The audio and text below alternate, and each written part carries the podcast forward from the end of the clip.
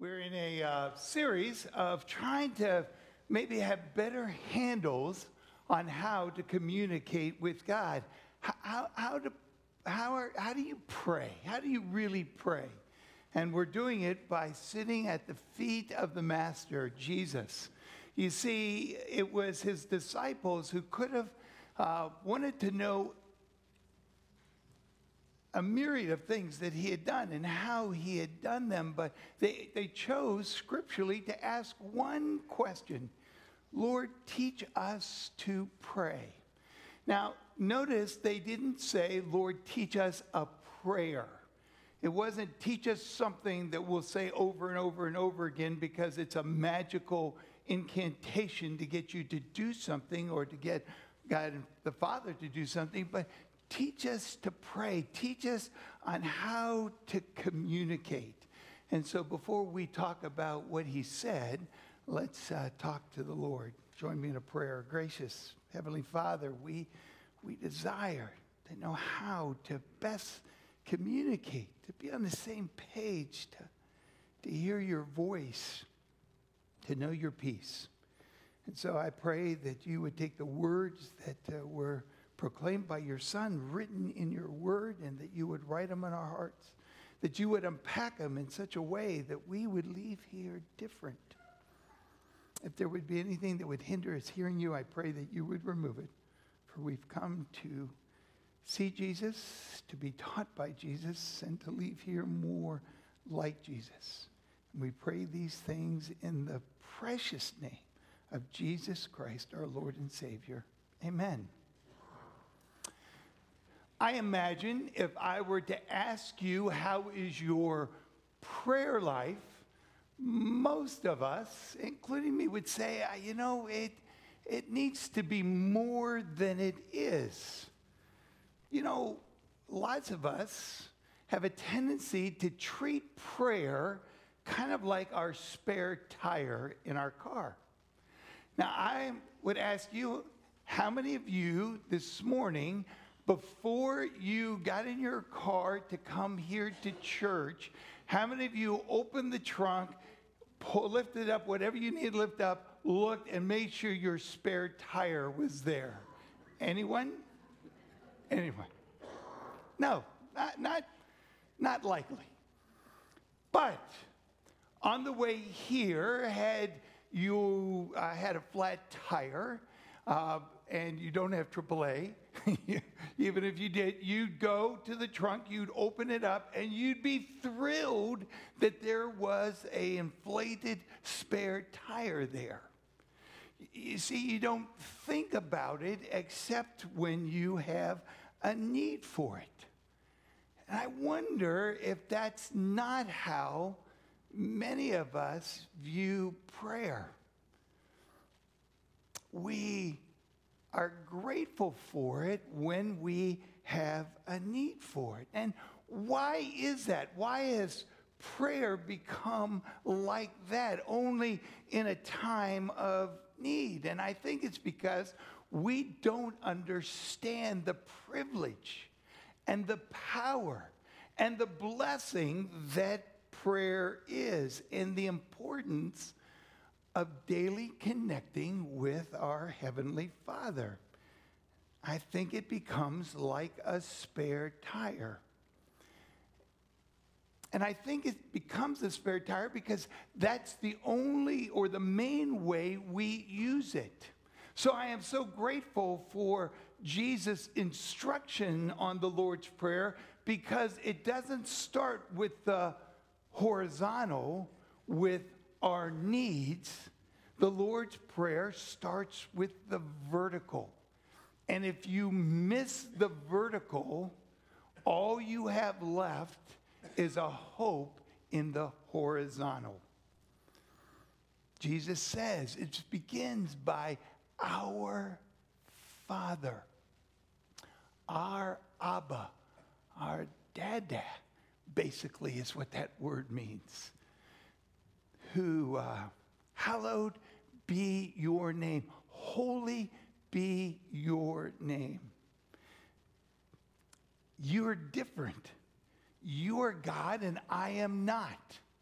the humility that the choir sang, if we would humble ourselves and recognize that God is God and He's ever present. Our Father, who art in the heavens, who are above, outside of our experience, bigger than anything we experience, sees history at the same time, is sovereign and in control. Holy, other, hallowed be your name, and your kingdom may it come, and your will may it be done here as it is where you are. That's the beginning of the prayer. It's all in this, this vertical relationship. If you get that, if I get that, then it's amazingly easy to get the horizontal. Give us this day our daily bread. Forgive us our sins as we forgive others. It, but it begins with humility, just as the choir sang.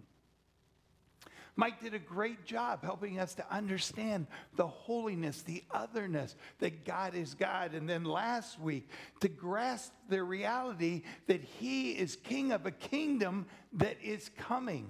And in fact, in the book of Revelation, chapter 11, this is one of those key places in the book of what's going to happen. You can count on it. Then the seventh angel blew his trumpet and there were loud voices in heaven saying, The kingdom of the world has become the kingdom of our Lord and of his Christ, and he shall reign forever and ever.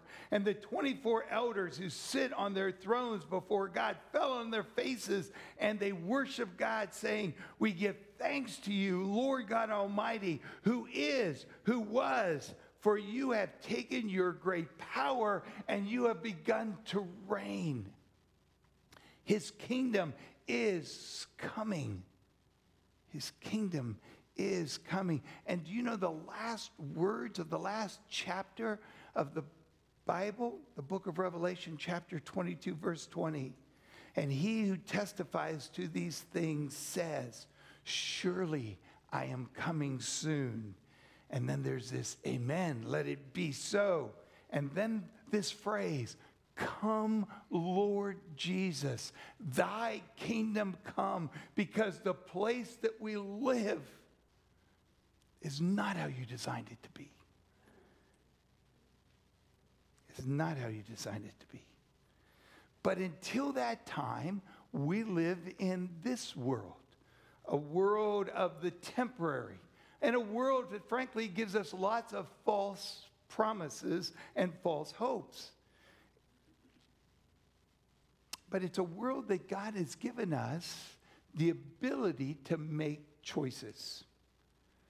And we can choose for Him and His will, His desire, or for us and for what we want to happen.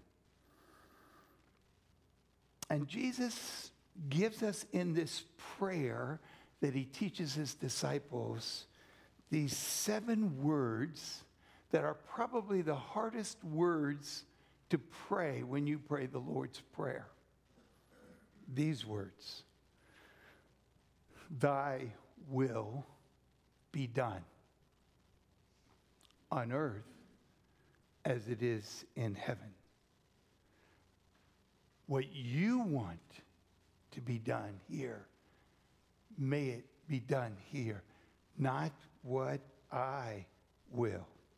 Now, in the Bible, there are a couple, but two main words when it talks about God's will. The first is God's sovereign will. That is what will never change and will happen no matter what. His kingdom is coming at the exact time that He wills it to come. That will never, never, never change. There is God's perfect sovereign will.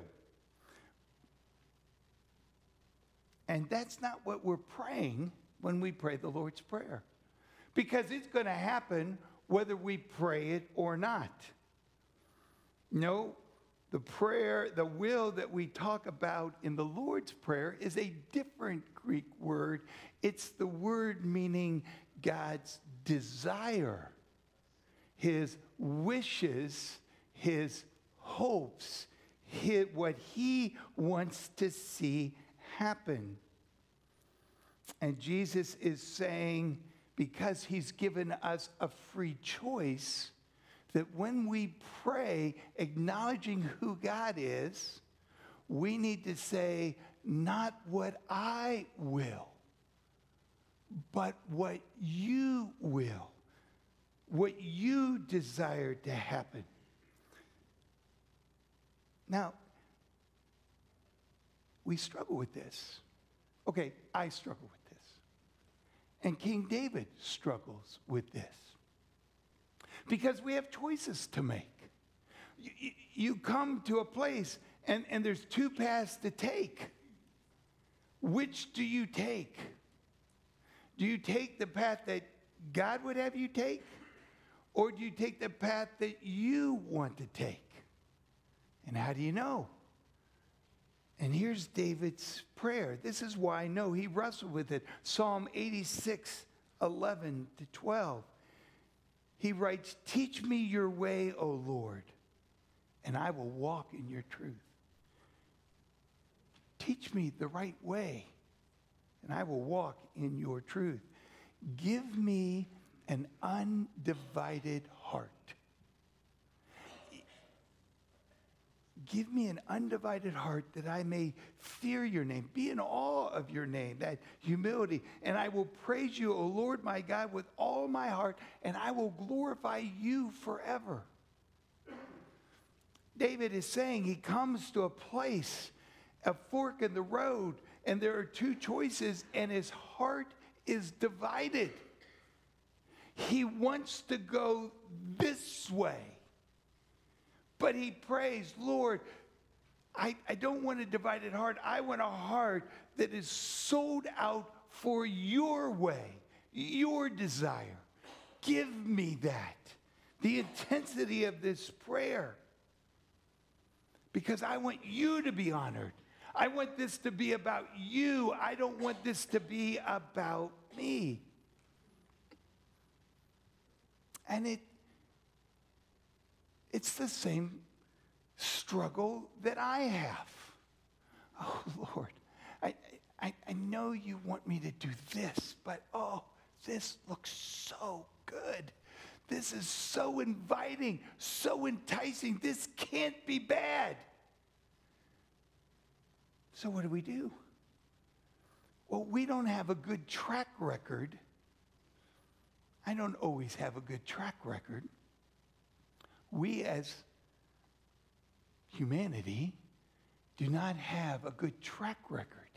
Even in the beginning, there was a 100% failure in following the will of God.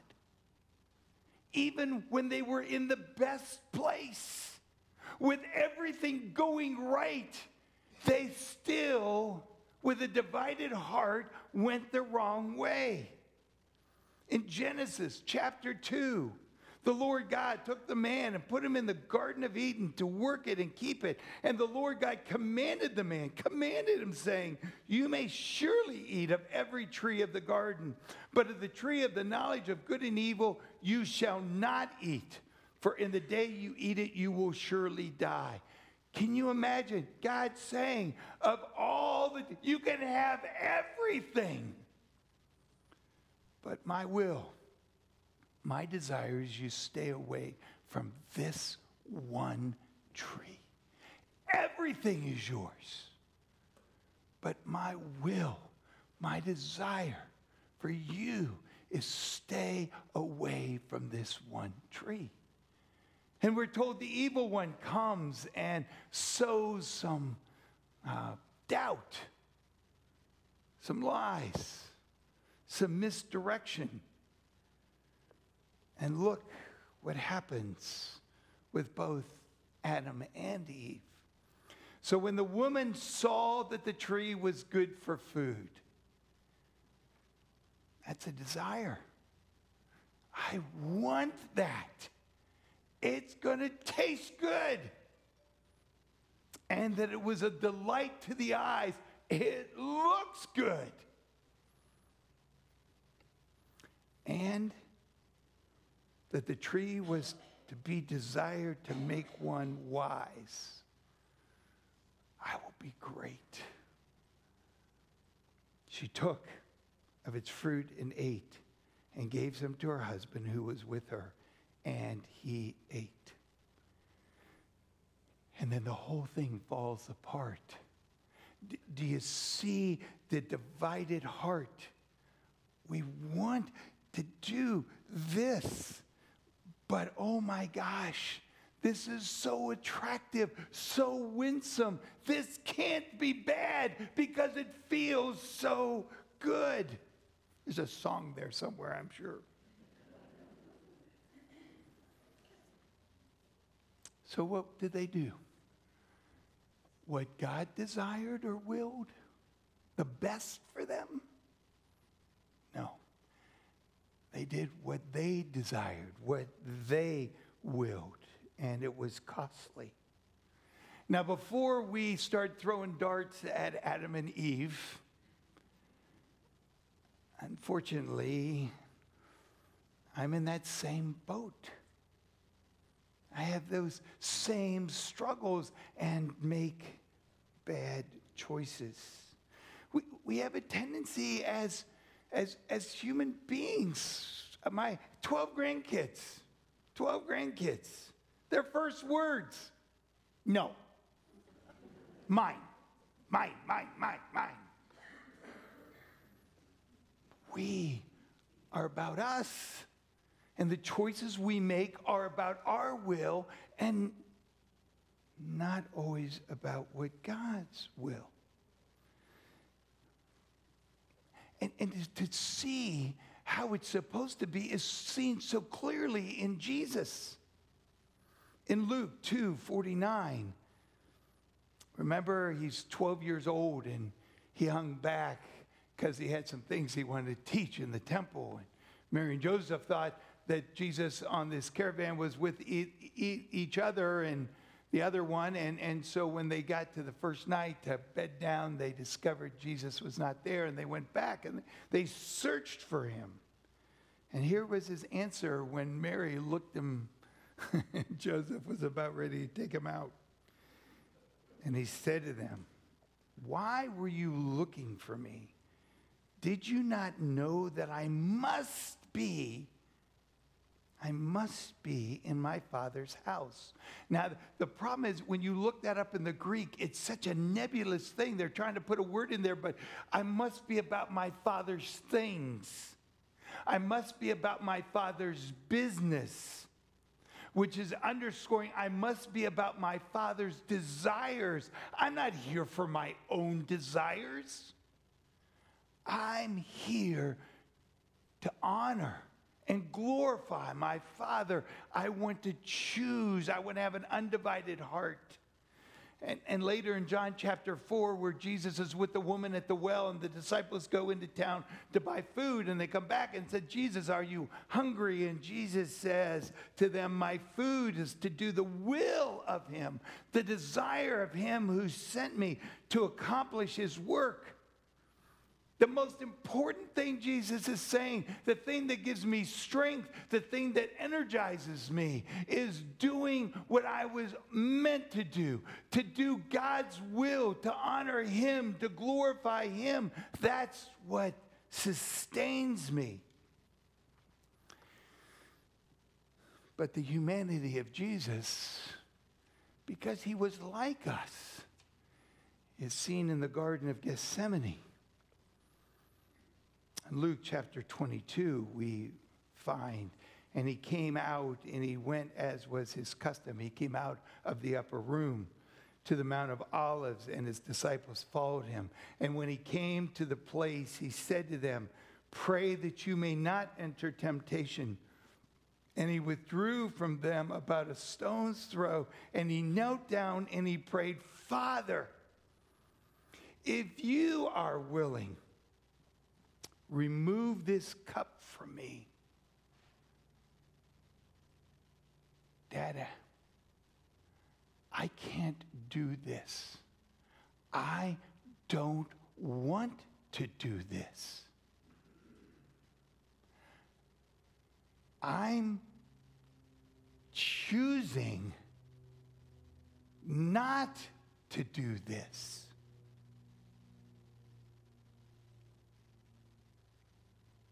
But not my desire, but yours be done. Not my desire, not my wants, because if I did what I wanted, I would not do this. And he thought of the pain and the suffering. He thought about the broken relationship with his father. He thought about occurring the wrath of God when he becomes the sin of the world on the cross. He said, No, no, no. I can't. I won't. But if you if you say this is my will, I will do it. And an interesting thing happens, and, and I it's one of the one of the questions that I would ask Jesus one day when I get to see him face to face. It says an angel came to minister to him, right? Read the text. And I think the messenger from God, this angel, said, the father says, no. You've got to do this. And why do I think that? Because it's then that he puts his face to the ground and he sweats blood the anxiety, he did not go skipping to the cross. Some ways there are heel marks because it was going to be awful. And if it was his thought, he'd choose another way. And the Father says, There is no other way. So, so what's the key when you have to pray, Thy will be done? I, I think the blessing ultimately comes in the next phrase on earth as it is in heaven. You see, Jesus knows that in heaven there's no pain or sorrow or struggle. We find that in the book of Revelation. In heaven is where God's will is done, and life is as it is created to be. So when we pray, Thy will be done, it's not sock it to us, make everything as awful as it can be. We're really praying, we're trusting that in how difficult it's going to be, it will reflect the kingdom of God the pain and the suffering does not have the last word. We're, we're not to avoid difficulties and pain. It's about kingdom wholeness. I, I was trying to think, how, how, do we, how do we get this? How do we understand this? And I, I thought this morning, I've got 12 grandkids, and they love these little things. Uh, they may be called a pacifier, passy, a binky. My, you know, some call them a plug. Just shut up. I don't know what, what you called them. But when they desire this as they grow older, they can't go anywhere without it. They're attached to it. It's the thing that brings them comfort. How do you break a child of this. I think we could write a book on what we've tried. Chuck E. Cheese promises for the rest of their life, you know, kind of thing. What did you do? In the midst of their will and their desire to have it, you know it's not good for them. It's bending their teeth and it's causing them false security. And it's, it's I, I, Jamie, my daughter, and I mean, she had to, we had to have four or five of these a night. One in her mouth, one in each hand, and two when she drops the ones in her hand. Or else it was going to be terrible. And her will and her desire was to have this above everything. And, and so, what do you do? Some people cut them because then they don't have the same feel in, in their mouth. And, and, and they cry because it's bad. It, it's not the same. It's not what I will. It's not what I desire. But you do it for their benefit. Others might take substances that are unpleasant to the mouth and just kind of paint them with it. Anyway, until it becomes distasteful. And some make promises. I will give you a hundred thousand dollars if you would give this up. I will write you a check right now for a hundred thousand dollars to give it up. I will put it in your bank account right now. But they can't see the future promise because of the present need and present struggle. And sometimes you just have to take it away and struggle through their pain until they understand they didn't need it anyway. And, and it's the way it is so much with God's desire for us. We want to be pacified with how we feel, how we think. And God is saying, no, that's not my will. That will take you to a bad and dark place. And Jesus says, We are to pray, not my will, Father. But as it is in heaven, as it's going to be one day, I want, the, I want to hold on to that check now to get through the difficulties when I don't get my way. Jesus is saying, Thy will be done on earth as it is in heaven.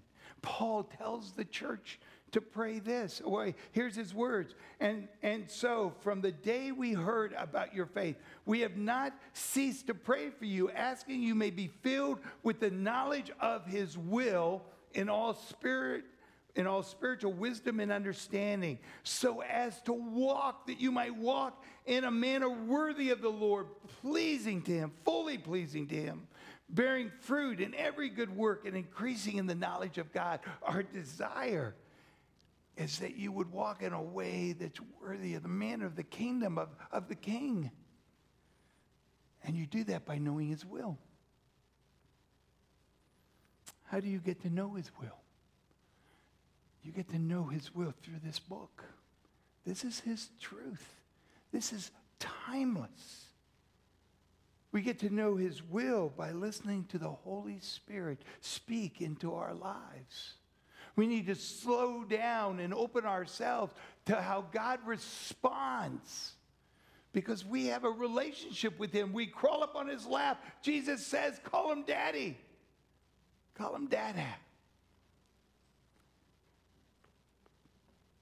We have each other to encourage that we would walk in the desires of the Lord and not our own. And Sometimes that's hard with our friends, with our family, with our kids to say, no, this, that's not a good way to go. Do you know God's word enough? 1 Thessalonians 5:18 Give thanks in all circumstances for this is the will of God in Christ Jesus for you. That in heaven God's going to make everything beautiful in its time. which means we can be thankful now for difficult things because one day we will look back and know that God used them and that He made it beautiful. I don't know how He does it. Romans 12, 2, do not conform to the pattern of this world. Don't choose the way the world says, but be transformed by the renewing of your mind then you will be able to test and approve what God's will is his good, pleasing, and perfect will. We know we'll know God's will when we open our mind to the Holy Spirit. Micah 6 8, He has shown you, O mortal, what is good. And what does the Lord require? What's His desire? What's His will? That you would act justly, that you would love mercy, and you would walk humbly with your God.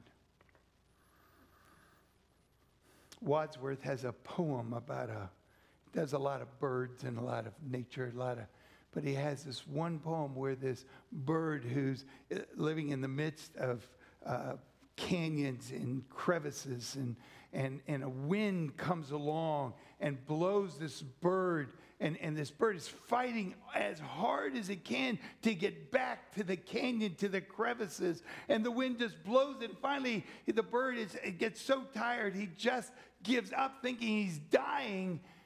But the wind, the struggle against his will has taken him to a place of open pastures and meadows, a place of life. God's will is that we would have a taste of heaven here. And the way to get there is to say, Not my desires, Lord, but yours. You think about that. Amen. Pray with me. Gracious Heavenly Father, we want to have things our way. Our commercials tell us it should be our way. We want to be pacified. We want it to be easy. We want it to be simple. We want it to be good by the standards of this place. And so we have a divided heart.